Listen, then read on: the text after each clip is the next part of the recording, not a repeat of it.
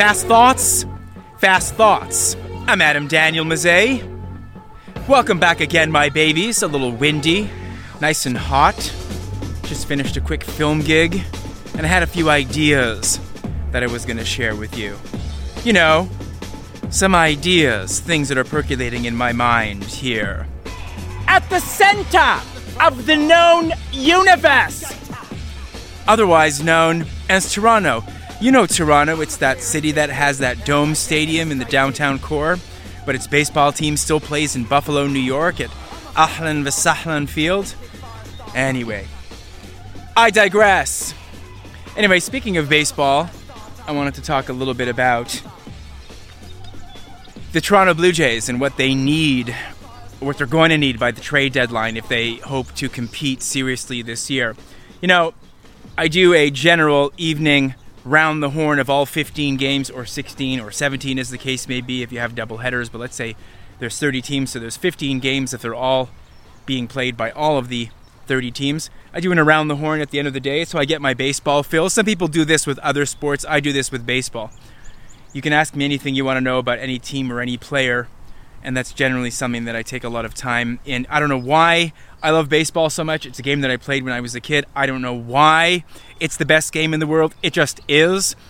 I don't know why it's America's national pastime. It just is, and you have to accept reality like other realities, unfortunately, we have to accept. So the Jays. The Jays have an incredibly explosive offensive lineup. They have some magnificent players, as I see another nail. Um, they have some magnificent players in the lineup. Of course, they have the potential MVP candidate in the American League, Vladimir Guerrero Jr., or as we say, Vladimir Guerrero Jr. Um, they have, actually, you probably say that, Junior, Junior, like they say Los Dodgers, Los Dodgers. So Junior, anyway, I digress. Uh, they've got Bo Bichette, they've got Cavan Biggio, they've got Teoscar Hernandez, they have Teoscar Hernandez. Of course, they have George Springer, who's back to the lineup now, and Lourdes Gurriel Jr. There's at least seven hitters in that lineup that can swat, that can smack, that can do a lot of offensive damage, and they are. Um, is leading the league in runs because, of course, he hits in front of Guerrero. Uh, the Jays are the best team in the major leagues on first pitch swings. In other words, they're able to determine very accurately what the first pitch is going to be and make solid contact, putting barrel onto the ball, as we call it. The Jays right now are 39 and 36. They're playing right now against the Orioles at Ahlan Visahlan Field, Sahlen Field. Um, they're playing them right now, and the Jays are up, I think, 3 2. There are 10 games this year, and the Jays have played, what is that, 75 games? They're 39 and 36. So, of the 75 games, there are about 10 games where the bullpen blew it, where the Jays were leading after the seventh inning. There's nine innings in a baseball game. So, the Jays' record could have potentially been 49 and 26, which would have been enough to beat the tops at the AL East and better than the Tampa Bay Rays, which is an amazing baseball team, by the way, who have at least three players on that team that I think are awesome, just to name them. Uh, Joey Wendle, awesome third baseman, shortstop. I love that guy. He's like all baseball. Um, he's definitely on my all baseball grit team. And they've got, of course, Randy Arozarena from Cuba, awesome player. Um, and uh, and uh, obviously Kevin Kiermaier in the defense, the defense and center field. There's so many good players on that team. And Margot and Phillips and Brosseau, I mean, they're just nuts. They're just incredibly talented team. I'll be surprised if they don't make it to the World Series again this year, if not for the Toronto Blue Jays. But so the Jays have it now. They'll have 77 more games to play. The Jays need to shore up the bullpen. The bullpen has given them major, major problems. It's overtaxed, overused. They've got a couple of really good guys in there, and everybody else is basically a toss up. Of course, the closer from Markham, Ontario, Jordan Romano with the beard and the squat and all that crazy stuff that he does before he pitches. I don't know, all the Jays closers over time have always been a little bit peculiar.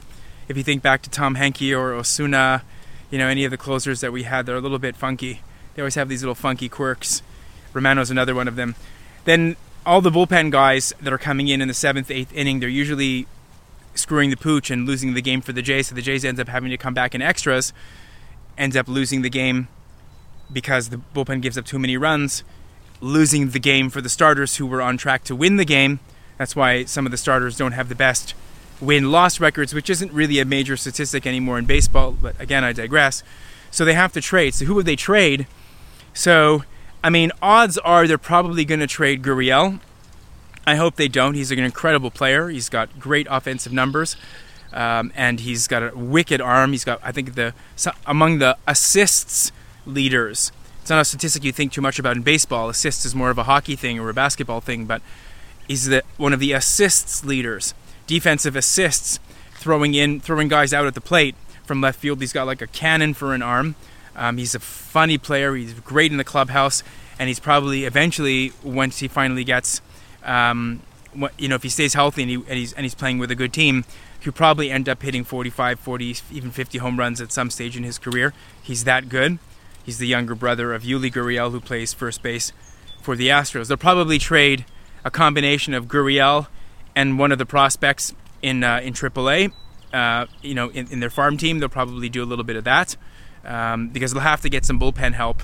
And we're going to see as they crescendo as we approach the trade deadline at the end of July. Um, it's going to be a pretty interesting scenario to see how it goes. And the infield's pretty intact. The Jays could use a third baseman too. They might get a rental. Um, I could see them going out and, and, and, and getting a some some swanky third baseman um, that can that, that can pick the ball and hit pretty well.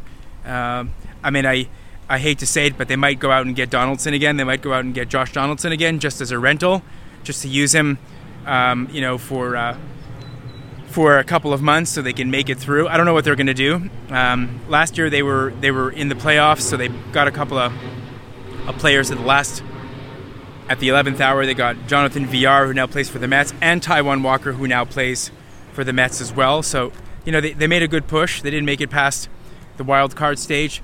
People might dismiss the Jays' appearance in the playoffs in 2020 as an anomaly because everybody made the playoffs, but still to get to the playoffs was a nice accolade for the first time since 2016. So basically, the bullpen is the Jays' major problem. Starting pitching has been pretty awesome, and the offense has been pretty good. And the Jays are good and very tenacious in coming back in late inning games. Um, and you know, it's I get that feeling again, like I did in, in 15, when the Jays could beat anybody. I mean, when they had Bautista and they had Martin and they had um, and and Tulowitzki and, and Donaldson and that team that we had, and Edwin and Edwin Encarnacion with that the great team that we had, um, and. Uh, um, and Smoak and guys like that that were that, that were on that team. Um, Colabello, oh, there's all kinds of guys. Goins was on that team. Who else was on that team? Carrera. There's a whole bunch of different guys that were on that team and a bunch of different rentals. The Jays could come back at any time in the game. You just knew that they had the offense to do it. That's how I feel about this 2021 crop. It's just the pitching is the big problem. And in baseball, as the old adage goes, pitching and defense wins you ball games. Uh, the defense is pretty solid. It's the pitching that is a little bit iffy. So the Jays could potentially be like a 50 game winning team at this point in the season. Unfortunately, they've screwed the pooch and crapped the bed too many times. So we'll see how it goes. I'm going to go and listen to the remainder of the game against the O's. Um, but it's so far been an exciting season, and it's nice to see um, people like Guerrero Jr. really, really smacking the ball, like hitting the leather, like crushing it he's just hitting the leather right off the ball. He's just amazing, amazing player. Um, he's really worked hard over the offseason, and it's just you can see it. It's in the numbers. He's probably going to come close to hitting 50 home runs for the season, which is just a pretty amazing feat. Pitching and defense, that's really what it is. I hope the Jays make the playoffs. I really do hope they make the, probably in the wild card situation. The East is another strong division. Boston's a tough team to play. Jays are going to be playing them in the second half. Tampa's a very tough team to play. Always the Blue Jays' nemesis, and they're going to be playing them for uh, I think about six games before the All Star break in Denver, so it's going to be interesting. And that's really a game that unfortunately not a lot of people here in Toronto are paying attention to because the Jays have been kept out of the city for the last two years by science. Um, I'm doing the inverted commas for those that are just listening. Um, by science and all kinds of brilliant government policy. Anyway, my friends, thank you again for chiming in on this Sunday. Hope you're doing well in Cottage Country, wherever you find yourself, or if you're taking the day to do some solemn activity. Wishing you and yours many, many good things. Let's make it major. Fast thoughts, fast thoughts.